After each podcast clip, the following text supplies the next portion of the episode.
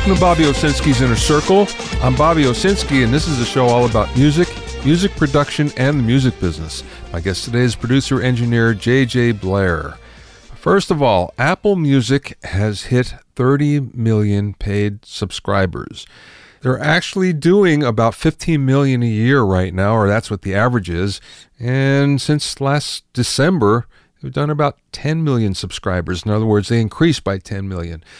So this sounds like it's pretty good on the surface, except that Spotify is averaging about 20 million per year now, and they're at about 60 million plus paid subscribers. So you have Spotify at 60 million and Apple at 30.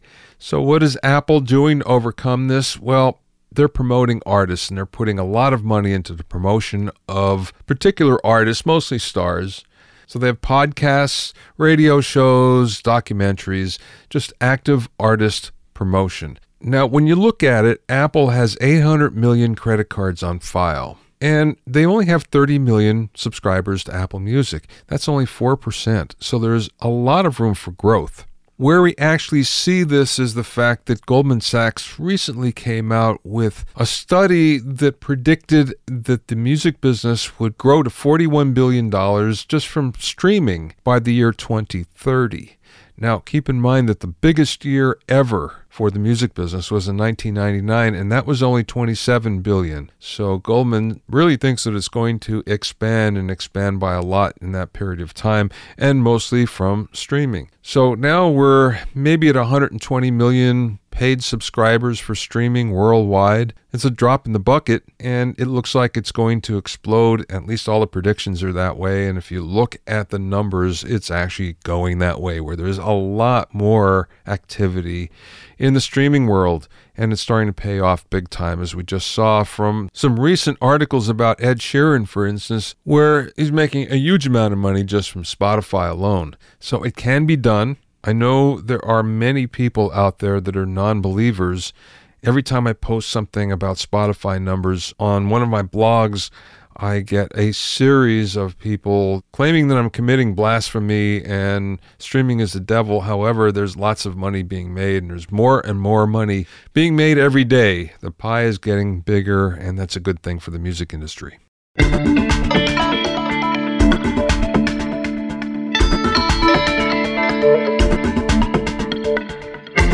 Have any questions or comments, you can send them to questions at bobbyoinnercircle.com.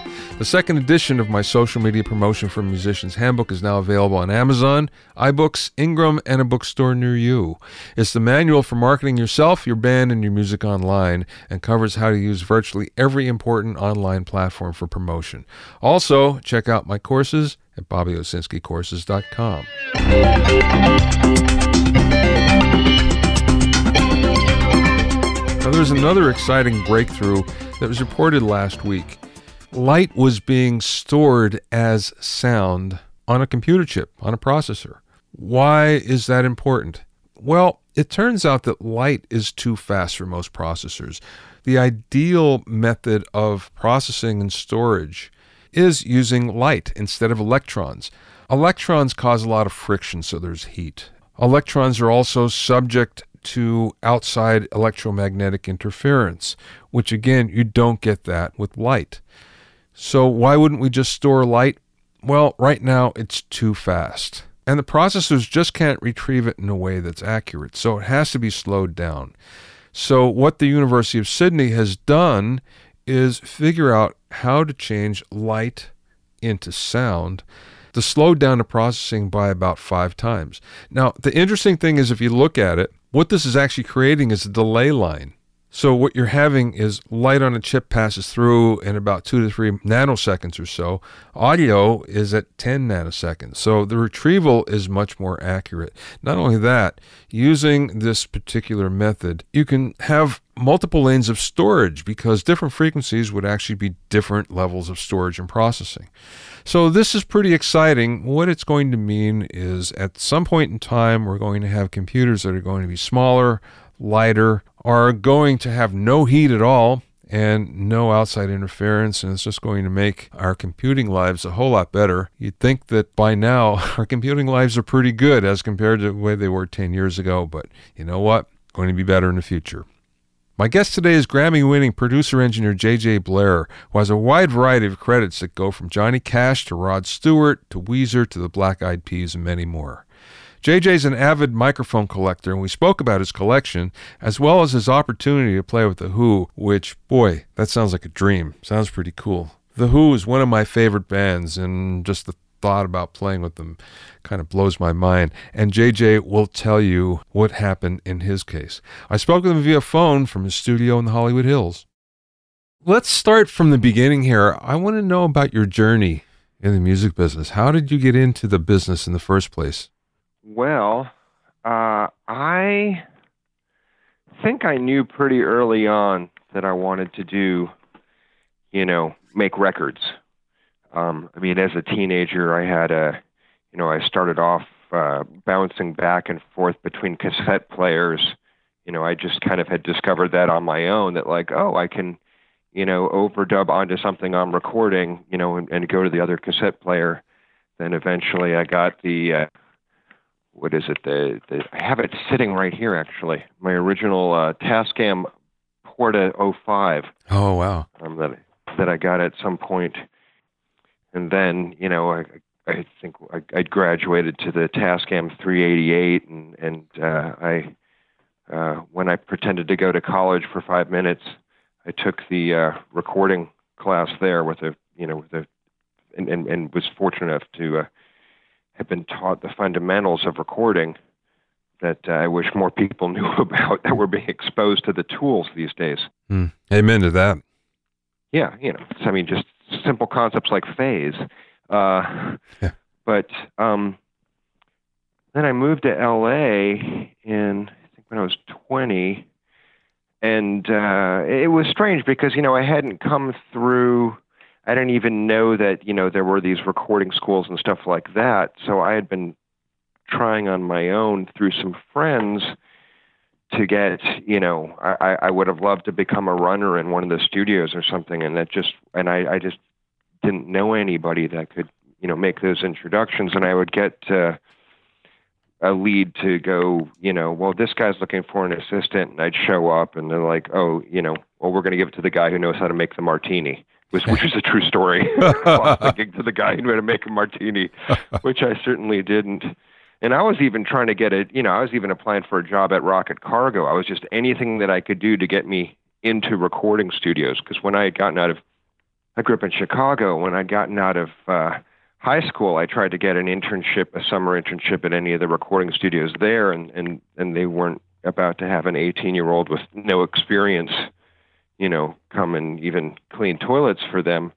So what I was, my mother knew somebody who. uh uh, a higher up at Young and Rubicam, which was a big ad agency, and I just became an intern uh, for a producer there. So I got to go to all the studios with him and be on sessions and just be a fly on the wall and go like, oh, this is you know watch guys back then uh, edit um, quarter inch for you know overdubs for for for uh, you know voice things, and that was you know and I was just soaking everything up like a sponge. I did that myself, and I can tell you that I'm happy those days are gone. Yeah. Oh, I, I had to do one of the one of the first uh, records I ever got hired to do was a comedy record that had been uh, recorded. You know, as many many different uh, comedians uh, who used to perform at this thing called Uncabaret, and all of like you know a lot of people like Patton Oswalt, Bob Odenkirk, all people we know about now, but they had uh, you know maybe 120 minutes that had to be edited down to 74 for CD, and I had to do it all by hand. And the only and the only machine that I could you know I, I actually had to do it on the on the two inch, which made it extra fun. but you know I, I don't miss it. But on on the other hand, I take pride in the fact that I was able to do it. Yeah, yeah, right, right, right. So you're in LA and you're trying to get a gig.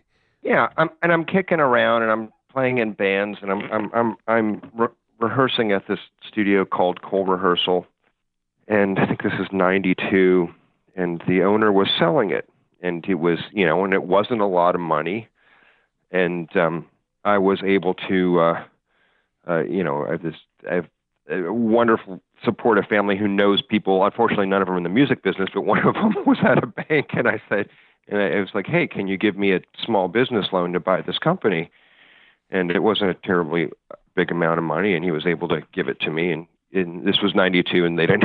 It was much easier to get a loan back then. Yeah, you're right. Um, and it just happened to be a hub of activity in Los Angeles, music activity, and, and not only was everybody rehearsing there, everybody was doing their pre-production for their records there, and it wound up being a place that even, uh, you know, I think Rage Against the Machine wound up bringing in uh, a bunch of equipment and recording their second record there, and and so I just got to meet a lot of people who were making records and I became good friends with them and I would go hang out at whatever studio they were at while they were making their records and I got to know a number of engineers and I had a little before that I'd become really good friends with uh, a guy named Alan Hirschberg who's no longer in the business but he was an engineer and he became my mentor.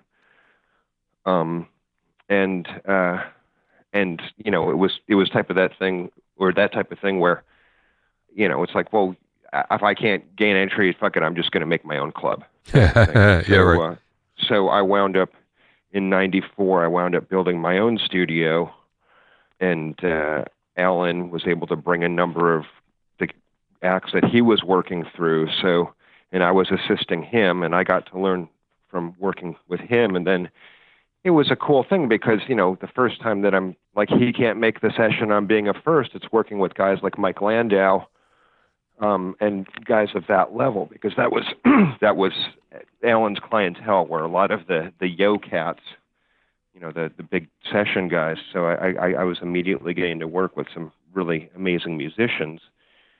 Um, and then it you know it's that thing that everyone does when they're starting out where like I had I had some friends who were uh, had made a record and the the label wasn't into it. They're like okay well we need some more songs but we're not going to give you any more money. So i'm like i'll produce you.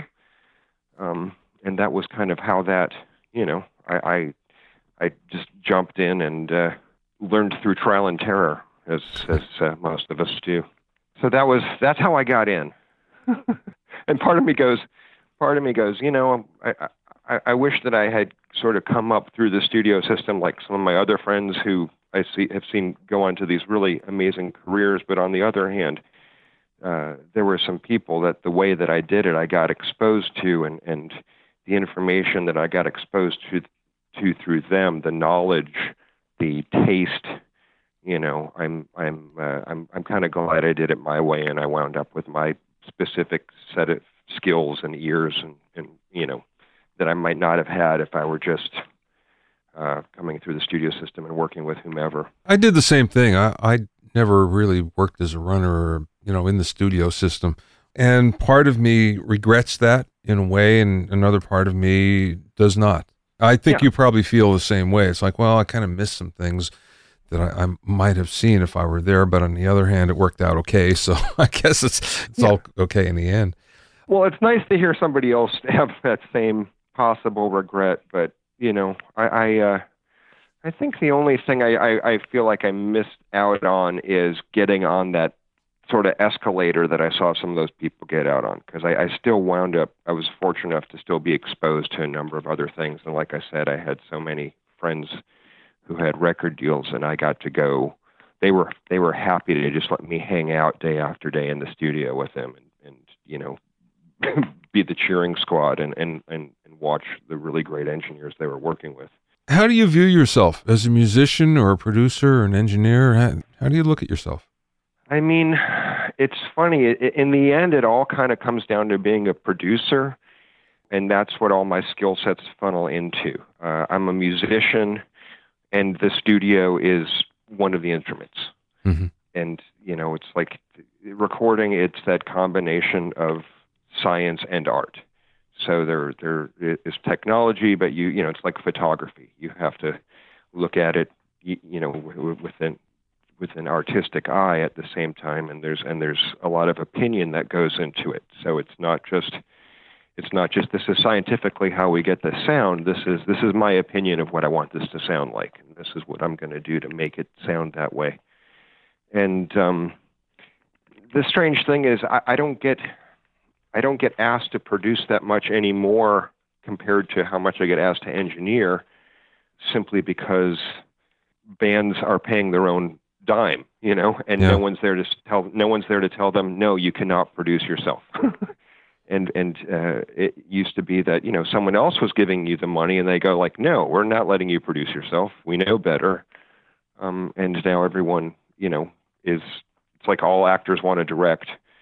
Uh, all you know, all musicians want to produce or something Yeah, yeah, and, yeah. and I just and, and so my job now is to sort of try and keep people out of trouble as, as you know but I'm I'm letting them produce and and and I think you know I I, I have some friends who uh, are are great producers in their own right but frequently they are just engineers like like Niko Bolas for you know for instance he's Yeah. a great producer Yeah.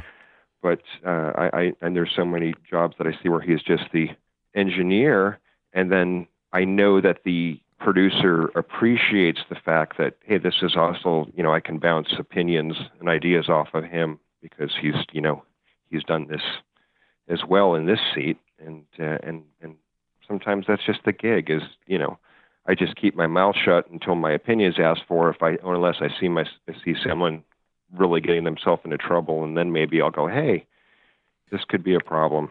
You mentioned before that your opinion on how things should sound. I'm curious in how you developed that. Was there an aha moment where you went, okay, now this is the way people do it, but I like this way better? Is there something like that that happened to you? God, I think you know, it it, it comes down to once again taste, and that is, if there's something that I try to be known for, it's it's you know, it's taste and competency. You know, I want to get there quickly, but I want to get there in a way that someone goes like, yeah, I like that sound. And I think if you just I, I just really used to study records growing up. You know, I'd study the liner notes. I'd go like I'd listen to these records. I'd go like, man, all these records I like, they're produced by this guy Jimmy Miller. You know, the Stones records, these Traffic records Yeah.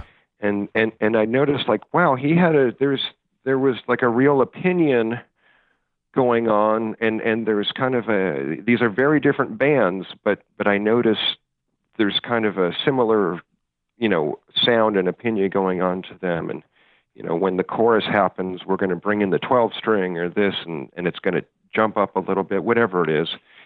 And I I think it's kind of my opinion started being based on the records that I was listening to, that I was getting turned on by, and just sort of taking note of, hey, this is you know this is not what a snare sounds like in real life, but this is what it sounds like on this record, and boy, it's a it's a cool thing. And trying to figure out how did they get that sound, and and and then just asking yourself in the context of any particular record or production, is this the what's the appropriate sound Yeah. Yeah. for for uh, you know and, and and I just and I just kind of base that on I think the music that I that I'm I'm inspired by. So I think that's kind of where my opinion comes from. What do you think was your big break? Do you feel you had one? I mean, uh, there's a lot of people I talk to that say, I never realized it happened. It just sort of happened for me. But other people say, yeah, it was this particular moment. I did this record and all of a sudden it changed. What was it like for you? I think the big break for me was in '99. Uh, I had a friend, or I still have a friend named Vicki Hamilton, and um, she had been Guns N' Roses' original manager, and then I think you know, and then be, when they got signed to Geffen, she became an A&R person at Geffen, and now she was doing her own label, and uh, she Rick Rubin told her that she should sign June Carter Cash to her new label, and she asked me if I wanted to uh, engineer it with Nick Lowe producing, and then Nick Lowe wasn't able to produce, and so her son, or, or sorry, uh, June's son, John Carter Cash, and I wound up producing it uh, together, and I and I engineered and mixed it, and it was just one of those things. I just, you know, I showed up, I didn't mess it up and I noticed something really good was going on and I predicted I said while we were making the record I said this record's going to win a Grammy you know Mm, and yeah. it did and that was in terms of you know that was that was a, a, a, a you know career changing moment at least in terms of the fact that now I have this thing that at least someone's going to take my opinion a little more seriously Yeah, sure. um, it you know I think I don't know how many copies it sold, and so it didn't really change my fortunes uh, uh, financially, but uh, it, it, it at least let me come to the table with a little more gravity. And I and so I think that was kind of the moment where, you know, at least like I could enter the conversation and, and, and feel like less of an interloper and more like someone who's who's you know can be taken seriously and and and that is sort of a that seems to be a lot of the uh, the deal around here because then when I sit down with guys who just have walls full of gold records and Grammys, you know they they treat you a little bit like a uh, uh, like a comrade and not less you know and, and less like whatever just a, a looky loo or something that makes any sense. Yeah, yeah, no, I know what you mean exactly. Well, was that a departure going to do June Carter Cash for you, just in terms of the style of music? I'm not sure. I, you know, it was that was uh, that was a strange experience because I wound up. We recorded it in their cabin, and uh, I had to, you know, I got there and I'm like, oh, okay, this is an interesting situation, and I just packed up as many decent microphones and mic pre's as I could, and uh, brought them with me, and I wound up in a situation where I am recording in the same room as everybody onto black-faced ADATs with headphones, and then I'm listening back on monitors, and then th- it's a funny story because because it's all acoustic instruments in a big wooden room. I wound up getting way too much of this low end that I didn't even I couldn't hear playing back because I'm listening in the same room with the same problem. so when Yeah, I got yeah. back to my studio, I was like, "Whoa, we will be doing a lot of high passing." but um, yeah, I, I like, but I, you know, I I like working with bands, and that was kind of what I do anyway. So it was wasn't so much stylistically that we're doing this acoustic thing with a bunch of guitars and upright and everyone in the same room, you know, and no and a lot of bleed. Uh, that wasn't so much the challenge as much as much as it was. I think that I think the thing that was most different most different for me was having to work on ADAT because that was I've been working on two inch most of the time. yeah, right. That was that that was that was the challenge of of, of uh, navigating the BRC, not having a patch bay, having a, a, a at the time very ill Johnny Cash who's waiting for you to you know be behind the ADATs, you know, uh, plugging in the XLRs to find the blank track, and he's like, "I'm ready to go. Like I need to I need to do this take now." Yeah, wow.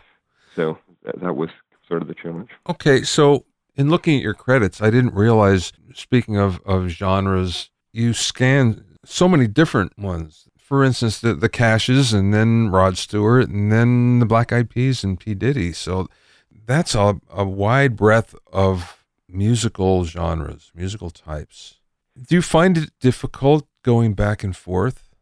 You know, not so much. It's the thing that I find difficult is in some of those situations, the difficulty is not the artist or the music, it's if you're working for a different producer and they have a different method and you have to keep track of what's this person's, uh, you know, like what's their form of insanity that I have to make sure to do this particular thing or they're going to freak out on me.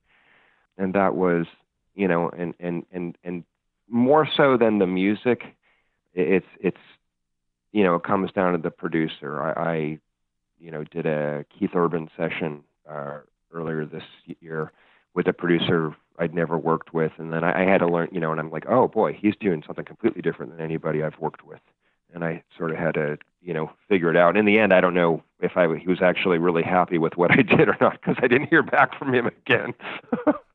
but it was, you know, that type of, it was that type of thing where it it, it really it comes down to, you know, how, how is this producer approaching this, and and and more so than, um, more so than you know the artist or the particular type of music.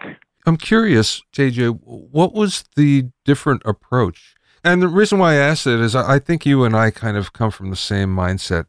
And I'm just curious of you being thrown into something where all of a sudden it's, you know, way different that you have to think about it. I'll, I'll give you a great example. Was on on those Rod Stewart records. Um, I, you know, we're doing standards, and so I'm recording it like, you know, I would be doing a jazz record, basically. Yeah. And then what I realized was, oh, they're doing a pop record.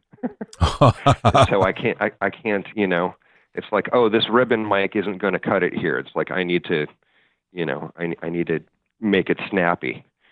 Uh, and and that was the thing, and and and there was, and in that particular situation, because that producer was whatever a little bit out of his mind, and and I had, um, and he had an assistant that was trying to translate, and the translation was incorrect. that there was, for example, this was this was a funny story. So I do some mixes, and the assistant's like, "Oh, the you know, the uh, this this the swirl on the uh, uh, on the brushes is, is too loud." And I'm like, "Oh, okay." So you know, I, I try to figure out some way to gate it, and then the producer is just like, "Where's the swirl? I can't hear it." You know, that type of thing. so, and then and then of course I get blamed for you know. yeah, yeah, of course.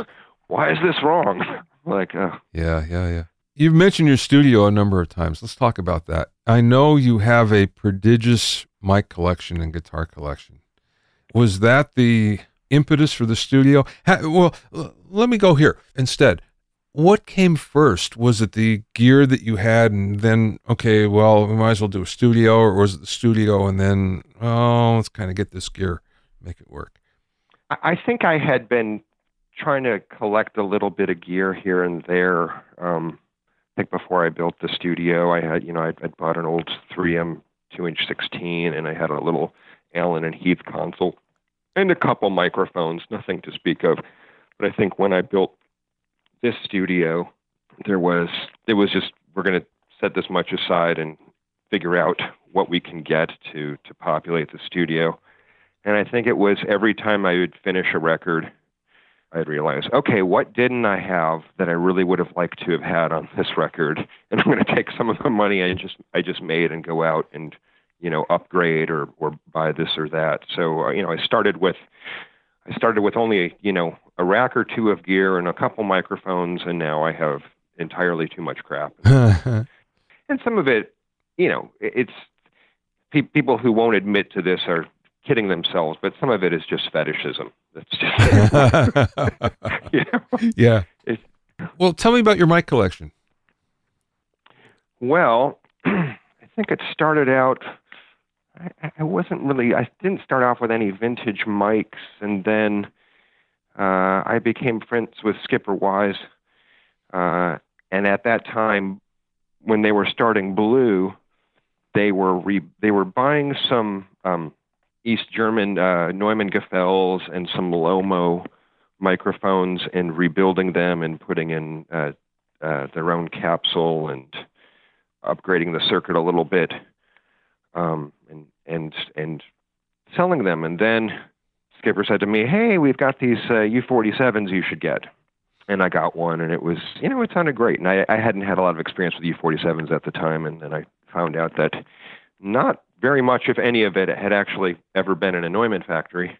but um, and so I wound up selling it and getting a real U47 and going like, oh wow, this is you know, and and I, I think that was where I started noticing like, wow, these things are you know, this is this is the first transducer in the in in the uh, in the signal path. You know, this is like a really important uh, aspect of capturing the sound, and they all do a specific thing, and they all have a different character. And again, this is where that opinion comes in of like, this is, you know, I think the vocal should have this quality, or it's going to, if I use this microphone over this microphone, it's going to sit in the track this way or that way. And um, I just started liking those options, and then I started noticing these things are getting more expensive and more expensive. And I sort of be- started to become a like a you know a bargain hunter, and as I see a mic that I like, going, oh, that's way undervalued. You know, I just grab it. Next thing I know, it's, you know, people are selling them for three and four times as much as I bought it for, and and I just wound up with a pile of them. And uh, I became good friends with Klaus Heyne, and and uh, he would share a lot of information with me, and I learned to, you know, maintain them and sort of tweak them myself. I didn't know you did that. Wow. Yeah, and David Bock was another guy who, who shared a lot of information with me, and and you know, and these are guys. Sometimes when I get when I get over my head with something, I'm like, ah, you know, I'll just give it to them to fix. But for the most part, you know, a, a U47 or a 251. It's they're they're kind of like the the 57 Chevys of uh, of microphones, where it's it's a fairly simple circuit, and as long as you can, if you have general knowledge of how to read a schematic, they're easy to work on. You know, then some of the some of the other microphones get a little more complicated. What's your favorite mic? My favorite mic is a Neumann M49. I think that's and, and it's my favorite mic in the sense that it's the thing that is the most universal microphone that I can use on everything, and everything always sounds amazing through it. I, I really, really love a 251, but it is so wrong on some voices or some instruments. And and the 49 was just the thing that, uh, you know, I can put it on a male singer, a female singer, you know, someone with a raspy voice, someone with an airy voice. I can put it on overheads. I can put it on guitar amps. I can put it on upright bass. I can put it on piano. On everything, it just sounds great. You know, and and that's the that's the one I think that uh, they really nailed it on that. You know, string sections, you name it. It's, it's just a magic mic for me. That's a unique opinion, and it's actually one I share because I've always found a great M49 just sounds so good and yeah. underappreciated, definitely for the most part, because everybody, you know, they, they go with the the standards, the uh, 251s and, and 47s and 67s and stuff like that, and and sort of overlook the M49. But I agree. I always thought it was a wonderful mic if you can get them. How many do you have? I have three of them. Oh, lucky you. And and, and yeah, I know. I had well, I had one, and then uh, I saw somebody was selling uh, a, a sequential pair of them, original, you know, that that, that had been sitting in storage forever. And so I sold that first one I had to buy the pair for what was, you know, I think I bought the pair for ten grand, which was a great, I thought it was a great deal. Yeah. And then, but I really missed that early one that I sold. It was, you know, it was it was uh, an early one and a slightly different. I mean, it had different transformer, so it sounds a little bit different. I really missed it. And then my friend that I sold it to had to sell it again. So I'm like, please let me let me buy it back. Yeah, yeah. You know, like that's that that was the one that had just like the really fantastic vocal sound. Very cool. Yeah. Tell me about playing with the Who. Oh well, that was, you know, that was a real fluke and a and a very cool thing. Um, my good friend Brian Kehew uh, is the keyboard tech for the Who, and well, at the time he was keyboard tech. Now he, I think he's teching a few other members of the band as well. Um, and he wrote that, or he co-wrote that book, uh, "Recording the Beatles," which is fabulous. Yes, yes, and uh, and and Brian's brilliant and just one of my favorite people on the face of the earth. And he uh, and but he's a prankster, and he's you know, so he calls me up and he goes, "Do you know how to plug on plug in an IEC cable?" I go, "Yeah." I'm like, "Why?" He's like, "Well, do you know how to do you know how to plug in a Leslie?" I say, "Yes." you know, I own a Hammond. He goes, "Do you know how to turn a Hammond?" I'm like, "Why are you asking me these questions?" He goes, "Well, you know, um, would you like to take my gig for a few, uh, you know, for a couple shows?" And I was like, "Oh, totally." And it turned out that he had to go do a book release party at Abbey Road for um, recording the Beatles, and he was afraid to uh, sub out his gig to one of the professional roadies because it's very cutthroat for that gig. The, the current drum tech is the son of the former drum tech because he stole it from his dad. You know. wow. So he, he just was like, I think he just figured like, here's a very competent person who knows how to act around people, and and I can, you know, and he'd really enjoy it because he knows that the Who are my favorite band, and I can put him in this situation. And uh, then a week before that, uh, Rabbit Bundrick, the then key- keyboard player, his wife became very ill, and Ra- Rabbit uh, canceled being on the tour. And so they decided to elevate uh, Brian's position to being the keyboard player. And then Brian calls me and says, you know, this is what happened. Guess who's playing in San Jose? I'm like, I don't know. He's like, you are. like, I what? and I'm like, it's not my instrument. He goes, no, I've heard you. You're better than I am. I'm like, well, you just heard me play things that I've rehearsed or practiced. So, uh, and, you know, and I wasn't going to turn down an opportunity to play with my favorite band, even though it's not my best instrument. So I, I just, uh, I was, Rabbit kept a handy cam over his shoulder for every gig, and he gave me a, a copy of one of the videos and I heard everything he played, and most of it's Hammond, and and it was you know, uh, and I had I had one bad cock up. Uh, uh, which was more of a timing issue because I got the I, I didn't even get a rehearsal or a sound check with the band. Wow. I just had to go up in front of sixteen thousand people and play, and uh, and uh, yeah, I had I got like an eighth of a beat off on one section that was very noticeable, and then I figured it out. But you know that that band they they play with a loose tolerance of uh, there's there's a number of wrong notes that go on there anyway. so um, yeah, so that was that was how that happened. But the, the cool thing was uh, I was writing for EQ magazine at the time, and I asked Pete if I could do a big interview with him um, about uh, recording. Uh, and he's a and he's just a recording fanatic. You know, he has several studios, and he spends so much time in them, experimenting and and and uh, recording. And so, sort of based on that, we sort of we we formed a friendship and uh, I get to email with them frequently and visit whenever they're in town, and that that so it's kind of a dream come true. And I have Brian to thank for all of it, so he's in my will. yeah, they're my favorite band too. I really dig oh, them. No I. I always have. If they're on TV in any way, I'm always there watching. And unfortunately, I haven't seen them live enough, but I have seen them live. But boy, to get to play with them is awesome. Tell me about the synthesizer parts. So, like for won't get fooled again and everything. Is that just a sequencer? You hit the button and it goes. No, they that's actually the uh, I think the monitor guy controls the feed for that. It used to be um, it's it's, it's uh, Bobby Pridden who has always sort of been their sound guy over the years. Who I think used to do front of house and now does the the monitors for them. But he he used to have it on the Revox and then play it, and then it the Revox would break or something, and they'd all throw things at him uh, in the middle of the song. And now they just have it.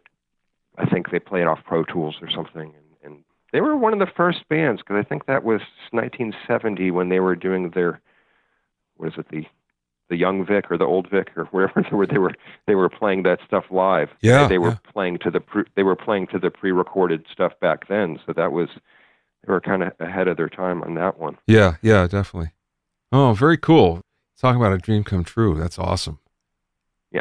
Oh yeah, yeah. I just, I just, so, so for uh, Baba O'Riley, I just had to, you know, get the right voicing on the piano part. I noticed that you also written some soundtracks. I no, I haven't written any soundtracks. I think what happened is, uh, if that was, I've worked on, you know, uh, I've worked on some stuff that's wound up in soundtracks as an engineer or whatnot both TV and film. But a number of years ago, um, uh, my girlfriend uh, used to be on uh, the TV show The West Wing, and the writer, one of the writers, was making a documentary, and he asked her to do uh, a song for it, and and we wrote it together. And she's she's actually, you know, she she's a fantastic songwriter, and she got nominated for an Academy Award for um, best song for the the film Crash Hmm. uh, a number of years ago and uh, and it was fun. So it, it was it was the type of songwriting that I really like, where somebody comes up with the melody, and I get to and I get to you know uh, harmonically voice what's going on. Yeah, and yeah. and that was that was really fun. So if that that might be, I think that's my only uh, composing credit. Okay.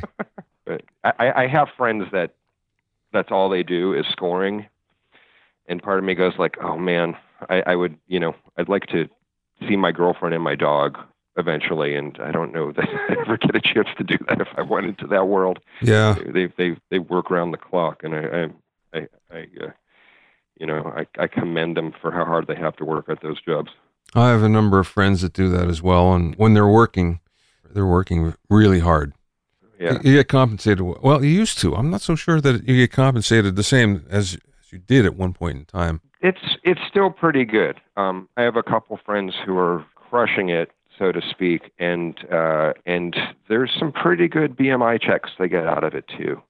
Yeah. Uh, which is that's you know which doesn't really exist for people making records. Yeah, yeah, no kidding. No kidding. What's the most fun thing that you do? I think there's those moments. I love the moment where where the song is still kind of an, an amoeba, you know, Mhm. like it's it hasn't really taken shape, and someone has an idea and you're like okay we got to beat this into something and that moment where it finally comes together and then you're listening and you're like oh my god this is a great you know mm-hmm. this is a great record now this is you know th- there was like one little spark of inspiration and uh you have a number of the right people on it and everyone you know brought the right thing to the table and it just kind of you know meshed i mean this is i i I can't speak uh, highly enough of, of great session musicians, and that is one of my favorite things. Is like when I, if I'm producing and I have an artist, and I go like, you know, this song needs help, and if I bring this guy in, he's going to have the idea. He's just going to come up with the part that's really going to help glue this together. This will be the right, you know, drummer or whatever for that, and they'll bring the idea that, you know, like they'll make me look good as a producer. Yeah, yeah. Um, and and and that for me is is the satisfying moment when especially when the artist as the creator goes like oh man you we, we really got you know like i didn't know it was going to be this good or uh i really uh you know like just when they're satisfied that that you help them sort of birth this uh baby and and and, and that's the part that i love okay what's your least favorite thing to do um, vocal comping. Easily. Oh yeah, and, I know. And, and and and everyone has the. It's like if we're going to do vocals, if especially if I'm working with another producer, because I can, you know, I can comp a mean vocal and I can just cut through it and do it really quickly.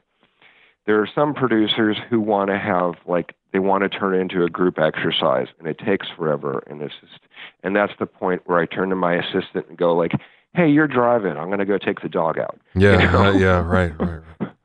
and because because I can't, it, it's it's really hard for me to, uh, to you know, it's like yeah, this this is we're we're we're you know this is somebody else going through their neurosis right now, and it's going to take them too long. yeah, it's torture. This I know. Yeah, and and this is this is part of you paying your dues. You're gonna you're gonna do this job. yeah, very cool. JJ, last question. A little off the subject, but something that uh, I'm sure you can comment on. What's the best piece of business advice that you either received from somebody or you learned along the way? I think it's it's I don't I don't know if I would say it is business advice as so much as advice on how to be the business. Yeah. And I'm going to say it's two two things. Stay teachable and be kind. Oh, yeah. You know, if you're a good person and you're just a kind person, you show up because this is this is everybody knows each other. Once you once you kind of get to the inner sanctum, everybody knows each other, and reputations go along. And you've got to be some really successful hit maker for people to put up with your bullshit these days.